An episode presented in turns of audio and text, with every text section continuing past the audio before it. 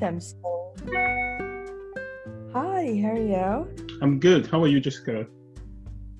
Good, good. Thanks for having me on again. Really appreciate it and excited to do this periodically. Yeah, definitely. And since we have four series, uh, I mean, this is a series with four different parts. The last part is the Q and A section where we try invite some people in to ask questions uh, based yeah. on the three segments. So today we're going to talk about COVID impact, and we have a list of things that you can go through. But from the VC perspectives, things you are um, in uh, like working in that uh, environment at this time, I think would be very it would be very interesting for people to to know how that is changing the landscape of that field. So just please go ahead. I think we have a series of things we can talk about, but I'll give yeah. you the Definitely, that sounds perfect. Um, so, as you mentioned, um, obviously, I'm pretty close to what's going on in the early stage side of the private markets, um, specifically kind of seed, um, given our investment focus in seed, and then also um, somewhat the Series A and Series B as well, given a lot of our um, even relatively recent investments have raised in those stages recently or are planning to in the near future. Um, so I guess I'll dive right into it and talk first. Um, yeah. It's a nice segue on the difference um, between the impact of COVID on seed slash pre-seed versus Series A slash B companies. Mm-hmm. So obviously, a lot of people outside of venture might think that venture is just sort of one asset class. Um, yeah. And in many ways, obviously, it is quite different from growth equity or private equity, and certainly from public markets, um, alternative asset classes um, beyond those, etc. But um, even within venture, there's quite a lot of distinctions, and specifically, I'd say the divide is really um, kind of between so you have the divide and on one side you have pre-seed and seed and the other side you have series a and b.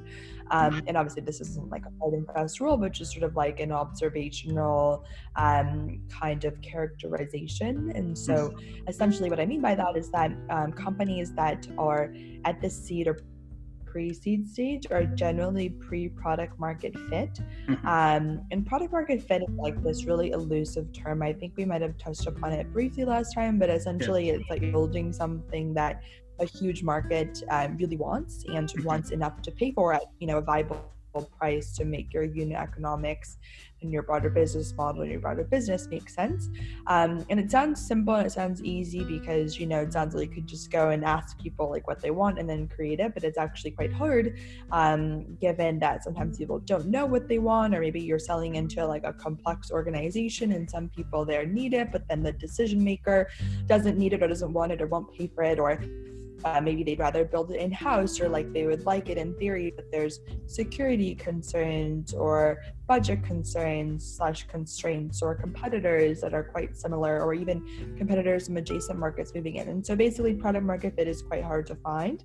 Um, and so it actually is a big focus of the time for pre seed and seed stage companies. And typically, a Series A investor, obviously, there's many different funds that do Series A investments, um, and they'll all have slightly different criteria and styles of investing, but generally, they are looking for certain revenue metrics and depends on the sector, but they have general targets or ranges for where you need to be as a startup in terms of revenue um, or in terms of retention or things like that to sort of show um, there isn't like a you know hard and fast rule around product market fit. It's not just like you know you for sure have it or you for sure don't, but there are sort of ways in which to kind of suss that out. And so um, people usually people as in Series A investors usually rely on um, metrics around um, ARR, annual recurring revenue, sometimes monthly recurring revenue, that's MRR, retention, cohort graphs, um, customer references, things like that. Um, but essentially, by the Series A point, you kind of need to have found product market fit. And the main reason for that, it's not just arbitrary, um, but the main reason for that is that Series A rounds are usually quite massive. They're getting hmm. more and more massive over time, and the markets have been quite frothy. But um, this is sort of this massive infusion of capital. Of um, Sandbox VR, for example, raised a $62 million mm. Series A from Andreessen Horowitz, um, I think in 2019. Um, and hmm. that's not 62 valuation, that's $62 million went into this company um, in the Series A. That's how much money they raised. Um, I don't remember the valuation, but obviously it was much larger than that. And so tons of money. And if you don't yet have a product that the market needs, um, that money is great to have for fun, but definitely, you know, wouldn't be put to good work um, in terms of your sales and your product. And so that's why Series A investors really want to make sure that companies um, have found product market fit before they put in larger checks. Seed stage investors are usually like a million or a couple million dollars in terms of how much these companies are raising and subsequently how much the investors are putting in. And so obviously it's a lot of money, but it's very small relative to 62 million, for example. And so it's lower stakes and um, you know they're open to supporting the founder through the process of finding product market fit. And product market fit is a little bit elusive as well because you know let's say you have an insight about the customer um, a new insight that you just found um, and then you change the product subsequently but as a result your market changes as well so it's kind of this seesaw effect um, where your product changes and your market changes and your product changes you sort of have to find that great balance and sometimes like epic games which is the company that made Fortnite.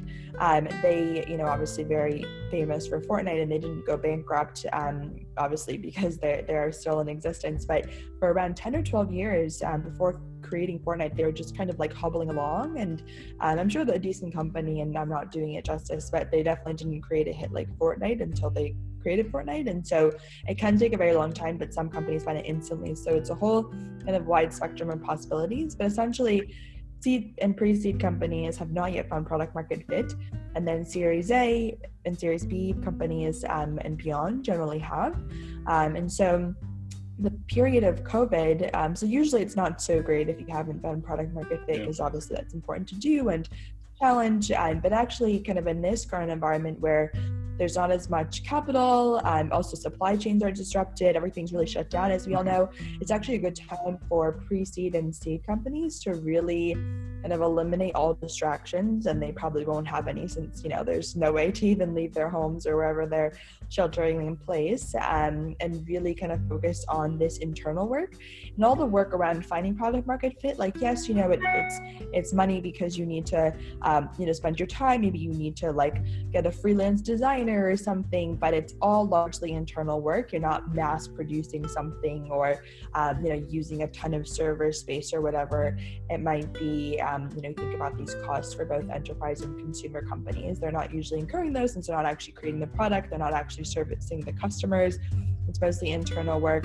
Um, and so usually, you know, people are running around to events and like uh, meetings and things like that. But now people really aren't doing that. And so I think seed and pre-seed um, founders can really take advantage of this time to be able to focus um, on um, focus on finding their product market fit. And so I think it's actually a, you know obviously it's awful what's going on, but I think as a silver lining, um, the founders can take the time to be able to focus on finding product market fit.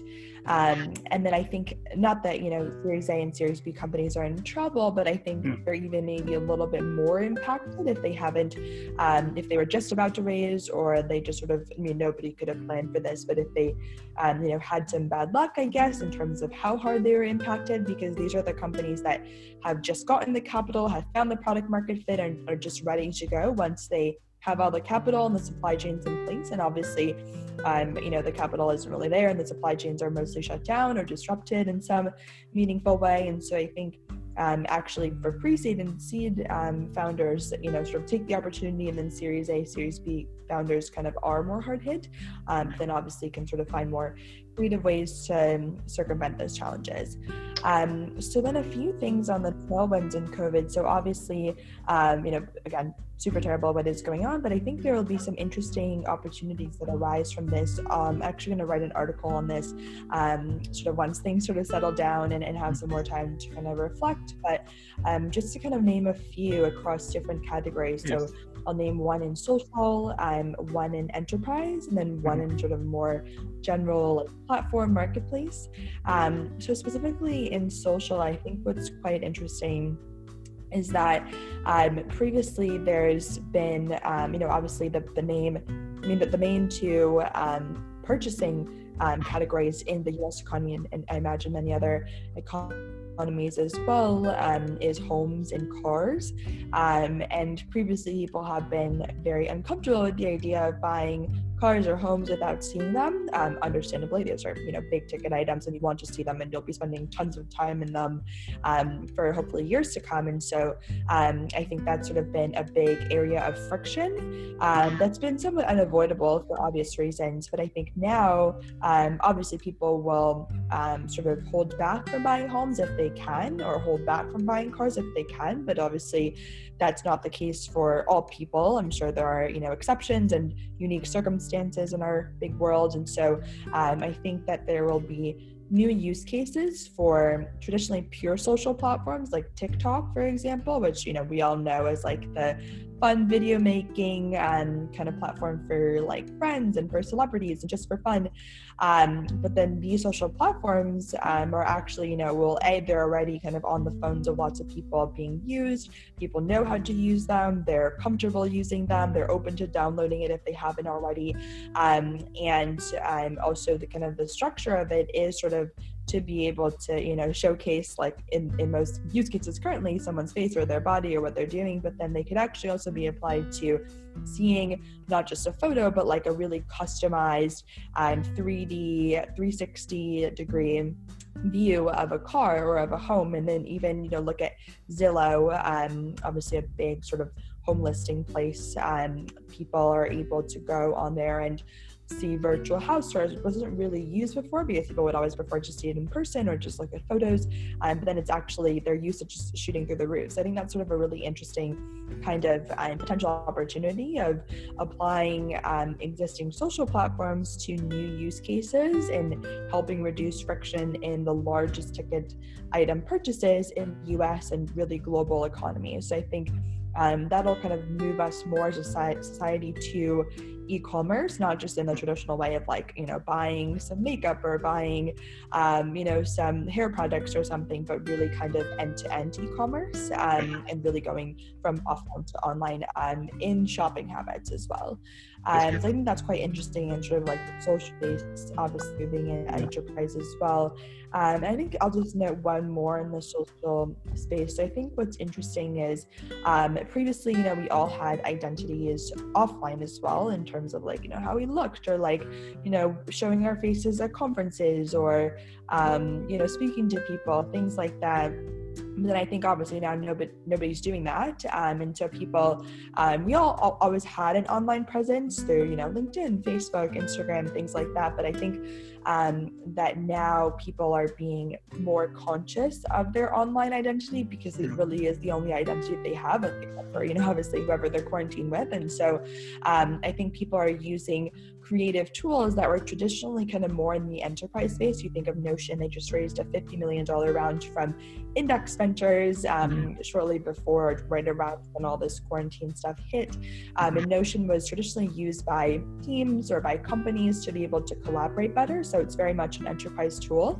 And that's sort of the use case that the founders initially set out to tackle with their product. Um, but then now, as I'm sure many of you have seen, um, a lot of my friends I know who you know aren't even tech savvy um, are making Notion websites for themselves or for their blogs or just like for reading recommendations since everybody's reading a bunch of books now that we have a bit more time at home. And so I think people are really trying to curate their online identities and I think different platforms either new ones just spring up that are specifically targeted at that or new use cases from um, you know enterprise previously traditionally enterprise products like Notion moving into the space I think will be really interesting. So kind of similar to um, the previous point on social platforms of like, um, I guess sort of the, the, opposite in some ways, where you know you have a pure consumer thing, TikTok moving into like um, an enterprise use case of you know working for car companies or working for um, you know Zillow or something like that, and then here you sort of have things moving the opposite way where you have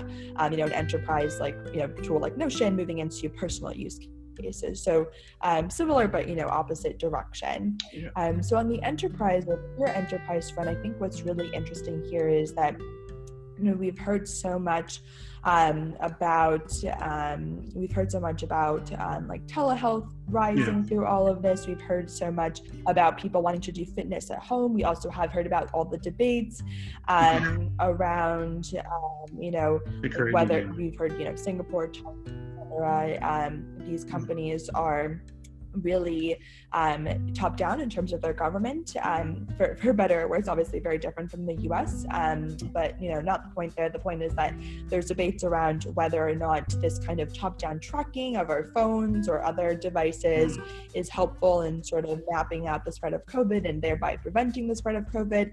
Um, and so I think all these things, you know, are, are very commonly talked about and they seem disparate. You know, what does top down tracking have to do with telehealth, have to do with, you know, fitness or like VR games at home. But I think what they have in common is that they're all collecting some type of personal biometric data. And I think that, um, you know, for better or worse, and we could debate endlessly about whether or not this data should be collected, but the fact of the matter is that it is, and it's out there, and then there's nothing much we can do about it either way. And so I think what'll be interesting is like the different use cases that um, we will have, or, you know, companies will be able to capitalize on with this huge sea and gold mine in some ways of biometric data. And so I think there will be opportunities around leveraging this in hopefully good ways, as well as helping to manage it, since it obviously is quite sensitive um, in many ways. And I think something else that's quite interesting too is that um, suddenly you have um, you know a lot of um, i think before you you had a lot of tools obviously zoom um, but these tools are all just for a single use case so video chat and then you have slack for messaging people and then you have you know this tool for something else. These are kind of point problems and point use cases um, and point products as well. Um, but I think, and, and, that was, you know, fitting because you only needed these products for these specific use cases. But I mm-hmm. think what's really interesting is now, you know, we work um, at home and it's, you know, every day throughout the day. So obviously we need to video call people inside and outside of our companies. We obviously need to communicate with people through Slack who we work with. Um, but also we need to, we sort of miss that like water cooler talk. I saw a website and that was I think I don't know the exact link, but it was like the sound of colleagues or something and it's literally a hmm. website that plays like the sound of like just people i think just like random people like talking. So a lot of people do when they're just sitting in their bedroom or their like home office or whatever and they feel quite lonely because they even if they weren't like best friends with their coworkers they do miss you know having other people there um, mm-hmm. you know, obviously a very natural human instinct. And so I think what's really interesting is that, um, you know, now we have these really, we already have these really great point solutions, again, Zoom, Slack, etc., to solve these specific problems. But how do you kind of, um, how do you kind of um, preserve and uh, like the water cooler talk and how do you preserve the culture of the company mm-hmm. um, and things like that and so i think that'll be quite fascinating to see um, and then i think kind of on the non-work front so that's obviously on the work front but on the non-work front um, so i think what's really interesting is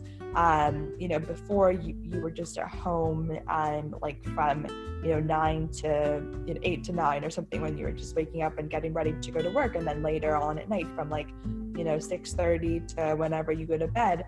Um, and so you were only at home for specific um, use cases, if you will, um, to, to, kind of characterize that with more business language um, and at very predictable hours of the day. And you knew you probably had a routine and you knew, you know, in the morning I'd do ABC, then at night I'd do, you know, DEF. And so I think um, now, when we're at home all the time um, for like doing a million um, different things, um, we're able to um, kind of explore more IoT. I think smart homes, all this stuff, it's been kind of buzzwords for a while. Um, and I think that now we'll sort of potentially see more of that take off because people are looking for more synchronized experiences. So just like at work, they're not just looking for these disparate, disaggregated point solutions. They're looking for something tied all together with sort of the human emotional aspect. And I think um, similarly, um, at home, people are looking for things to sort of be tied together as well. And that's sort of what connected devices, IoT, smart homes really does. So I think there's going to be opportunities and synchronized experiences. Um, and then, sort of on the last category, yeah, on the last category of platform and market places. So I think what's really interesting is overall you see this trend, you know, Uber drivers and restaurant waiters and waitresses becoming Amazon workers when their, you know, Uber and restaurant jobs are no longer um, you know, the safest or, you know, in restaurant, the case of restaurants just entirely closed. And then you also saw lots of startups um, laying off like 40% or even more of their workforce because of not being able to meet payroll or certain jobs are no longer super relevant um, when you can't do things in person. And then a lot of these startup employees went and joined large corporations. Um, you know, I think I read somewhere like, I forget if it was, it was Gucci or something, but some kind of like mm-hmm. luxury manufacturer pivoted to make masks, and that's quite common for manufacturers across the board. Um, you know, GM, et cetera, is making ventilators. Um, and then there's also like all kinds of sites online kind of aggregating supply for PPE um, and also for laid off workers looking for jobs, um, things like that. And so I think it's really interesting kind of how uh, before we were like, okay, this is an Uber driver, this is an Amazon worker, or you were like, this is a you know Gucci manufacturer, the mask manufacturer that's different. Um, we're able to pivot very easily as a society and we're so much um, of our response to covid that could have been um, better. I'll turn off my video as well. It's helpful for the internet connection.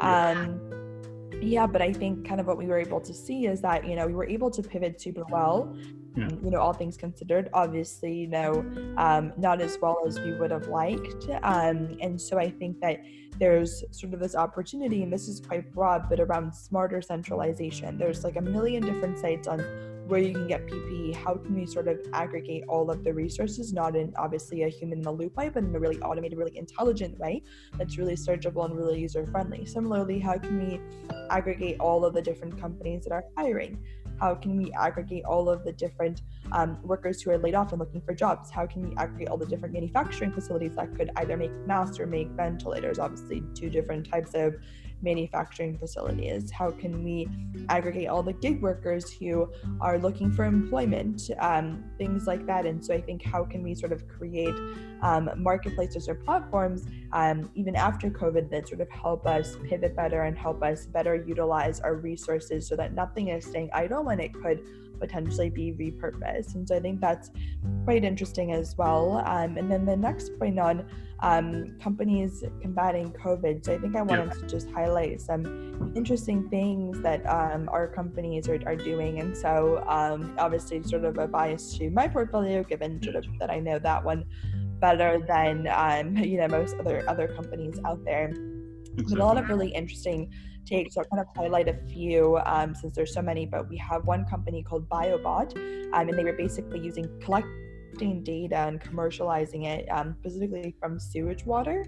Um, it's a really cool team out of MIT, Harvard, um, a bunch of PhDs, um, and then now they're so traditionally their use case has been for helping to solve or track the opioid crisis. And obviously, tracking is the first step in hopefully solving that. But then now they're temporarily pivoting to um, temporarily pivoting to um, tracking COVID, um, and so they're able to use sewage water since obviously tests are really not broadly available and probably won't be for a while. But they're using um, these tests um, or th- these tests they usually use for opioid to pivot to tracking COVID. And so that's quite interesting. Um, and then also we have a company called Nokia, which is building um, outside of COVID is building um, autonomous checkouts um, for physical stores. Um, but then now they're using their technology to do contact tracing. And so they're looking to deploy into warehouses and fulfillment centers um, to track kind of where employees have touched or not touched or gone or not gone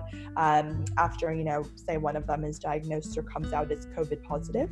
Um, and then we also have um, a company called Enzyme, which sort of does FDA compliance as a service in some ways, so really helping startups um, doing impactful work to um, be able to go through FDA clearance more quickly and more efficiently. And so part of it is a tech solution, part of it is sort of this consulting service, and part of it is a community with content as well. And so um, they're kind of pivoting specifically to um, focus a lot on drugs companies that are helping with testing or even with um, vaccines or treatments of COVID, and I'm kind of giving them some more, um, some better access and some more um, premier access to the community. And so those are some examples, just quite um, quite interesting. But then I guess on the next point, um, so pitching virtually versus in person, so kind of shifting gears a little yeah. bit. Um, so obviously now nobody's meeting in person, and lucky if you know you were able to build a relationship with a VC before this all happened, and sort of just keep up, keep up with them or, or keep in touch um, through Zoom or through phone. Um, but then obviously some people are not so lucky and didn't get the timing right and um, so i think kind of you sort of need to maybe back channel to see what funds um, are zoom friendly because i do know some funds out there who have made investments purely through um, virtual interactions and then actually one of the funds i've spoken with they're like a very old fund. One of my friends works there. I think they've been around for decades um, but then they or, or, you know at least a decade but they just last week um, made their first investment and they write larger checks so it's you know no small deal um, into a company that they only do virtually. And so i think that was really interesting. I think even if com- even if firms traditionally weren't so accustomed to this type of um, you know interaction virtual only interaction with entrepreneurs they are becoming very quickly more comfortable with it and so i think um, firms might initially be like, you know, that's quite strange, but then they'll definitely come around to it and sort of adapt to the times. I mean, after all, VCs work with startups, adapting all the time and are quite adaptive, hopefully themselves um, in the medium term. Um, but then I think also what's helpful is just bringing on more members of your team because I think the main thing that VCs want to grasp from going to your office or you know having those in-person meetings is to see what kind of culture you're forming when they visit your office or what kind of culture you're able to form when they sort of see you live and like you know see how you are as a person, as a leader, you know, hopefully as a salesperson, charis- charismatic person. Um, and so I think whatever you can do to sort of showcase that um, by, you know, bringing on more members to your team, especially kind of like head of sales or head of marketing, people who are more customer facing, um, is really helpful. And then also sort of providing references for them on people who you've led, um, you know, you if you're the founder. Um, I think that's quite helpful. But I think what's important is to know it's not just some kind of like weird rule that VCs have. They're like, oh, I just, you know, feeling like I need to see this person in person. I mean, obviously there is some kind of instinct and, and gut aspect of it, but I think it really is towards this larger end of seeing what kind of culture this company has and what kind of culture the CEO is able to create. And if you're able to show that to them through alternative non in person means, as we all have to now, um, I think that's kind of the ultimate goal. It's not so much to see someone for the sake of seeing them, but it's to see someone for the sake of understanding um, that culture. So I think that's quite important. Um, and then the next point on conserving cash and um, reducing burn. So obviously, this is really the main focus of companies right now. This is like you know all year long you track different KPIs, but this is really your run rate, um, your monthly burn um, is really kind of what you should be tracking most. And I'm sure almost all startups are doing that. And if not, their investors are probably hounding them to do so and provide more color on that. But I think in general, obviously, none of us really knows how long quarantine will last. And even, um, you know, after quarantine is over, kind of like what that means. Are we going to sort of gradually reintegrate like Germany is doing? Um, you know, what sort of um, criteria is that going to be based upon? And obviously, who knows who has the antibodies and who doesn't? Many of us might have them and we don't know, or some of us do and we don't actually. And so I think there's a lot of question marks um, around different aspects of the future. So I think to be safe, um, generally as a seed stage company, um, and you know, obviously I, I am focused on the seed stage of my work, and so I'm most familiar with that. Um, but um, in, as a seed stage company, I think you want to make sure, if possible, and obviously, you know, no need to freak out if you don't. But I think um, it is, you know, generally ideal to have around two years worth of runway. Um, but I think kind of the real problematic area is if you need to raise in like the next two quarters, in the next six months. Um, I think that's kind of, you know, again, not like a, you know, die dying issue really obviously a lot of companies can survive um, and you know find a way to sort of scrape the funds together and lots of vcs are still looking at seed extensions, seed plus rounds, bridge rounds, whatever you want to call it, um, that's really attractive. And so, um, so yeah, so I think kind of um, what's important there is is to um, find, you know, obviously ways to reduce burn if you're able to um, renegotiate contracts to pay over a longer period of time, um, or if you're able to, um, or if you're able to even pay in like non-cash ways, um, you know, credits or something like that, um, then that's quite helpful as well. And I think also just kind of thinking about um, connecting with investors early on to kind of build that relationship um, in case they want to participate in a seed plus or bridge run that you're going to do in the next like quarter or so or next two quarters and raising as soon as possible when you're not in dire dire need of the money. Um, and so i think that um, kind of the, those are sort of things to think about in terms of kind of surviving all of this. So to kind of summarize since that was quite a lot of information no, try to have at least two years of runway um, and that could come in the form of raising more money or just reducing burn um, so that you're able to you know work with whatever capital you have for longer. Um, and then also um, try to you know, renegotiate contracts or pay in non-cash ways if possible. Um, and that's you know perhaps more of an eq and relationship oriented thing of like building and cultivating and leveraging relationships you have with suppliers or other people you potentially owe money to. Um, just so a quick question on, on that quick question on non-cash just to clarify. When you mean non-cash is it like um, like an inventory or just like like assets that you have that you can kind of use as collateral or I just wanted to clarify that um, what do you mean by non-cash? Non-cash yeah. uh, yeah so non-cash yeah collateral definitely or if you're able to um like even work out like a creative contract like oh i'll give you this like um and ex- maybe maybe like i can't think of like a perfect example right now but maybe um this company um may need um, this company the supplier may need something and then you're able to get that for them through your network like maybe the supplier i'm just making this up as i go not you know real example though it might be but maybe the supplier like needs access to a warehouse and then your um you know friend like owns a warehouse or something um, and so I think that that could be, um, you know, an example of like, and then they'll perhaps like delay your payment or give you a discount or something like that, if, if that makes sense. That makes sense. That makes sense. Thanks. Pretty cool. Cool. Yeah. So just to wrap things up, I'll kind of give some historical precedent. Yeah. Um, so kind of find some um, just to make sure I'm kind of pulling up the the right information around this. Um,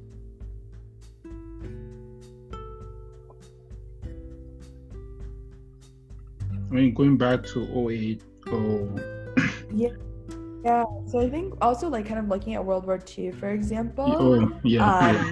You know, horrible time in many ways, but mm-hmm. um, it actually was a really great period of innovation. So, just to name a couple of things that were um, created during that time includes like Ray Bans, um, Jeeps, super glue, Fanta, mm. nuclear power, walkie-talkies, um, duct tape, jet engines, ballpoint pens, penicillin, redrawing um, the computer, which is initially used to crack encryption, wow. um, radar technology, microwave ovens, um, and rocket engines. Um, and so that's quite interesting. And then another interesting period is obviously a little bit later. I'll just go kind of chronologically. Another interesting period is the dot com bubble, mm-hmm. um, which is obviously early 2000s, late um, 1990s. Um, and so a lot of the companies that sort of survived this period and, and obviously had a rocky time as did the rest of the market um, include Google, Amazon, Netflix, eBay, Priceline, Yahoo, Alibaba, Line, Baidu, um, Mercado Libre, Salesforce, and Yandex, among many others. And so I think that's quite interesting.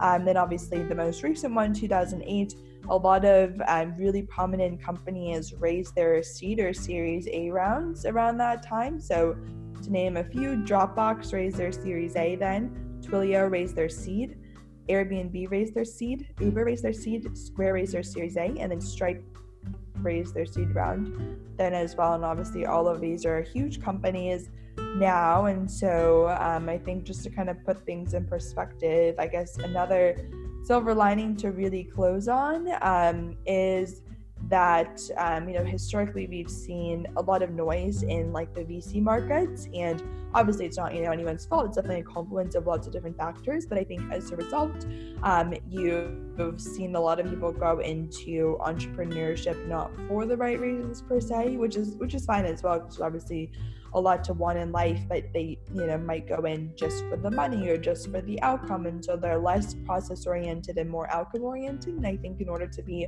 a really good founder, you need to be very process oriented and not outcome oriented because you're building this very long term business. It's not going to be a return that's going to materialize immediately. Actually, immediately, there's going to be a lot of pain and a lot of trouble and um, issues and challenges, many of which are unexpected. Um, and so I think in the short term, there's going to be um, short and medium term for founders. There's a lot of um, you know difficulty, and they need to sort of be um, enjoying the process and enjoying that journey more than trying to get some kind of immediate you know capital or, or fame or brand return. And so um, I think when VC and startups were a super glamorous time, I guess, between the recession and now.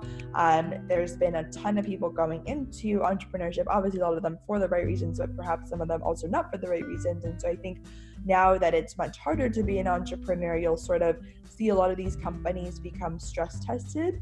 Um, and so I think that um, you'll see a lot of people going into entrepreneurship for the right reasons who are fundamentally, as a result, better founders. And I think it'll be better investments for the VCs, more enjoyable experiences for these people because they, you know, truly like even the hardships um, or kind of view them more constructively. And I think, lastly, um, to really close, I think it'll also be just a really interesting opportunity to convert people into problem solving mode versus just execution mode.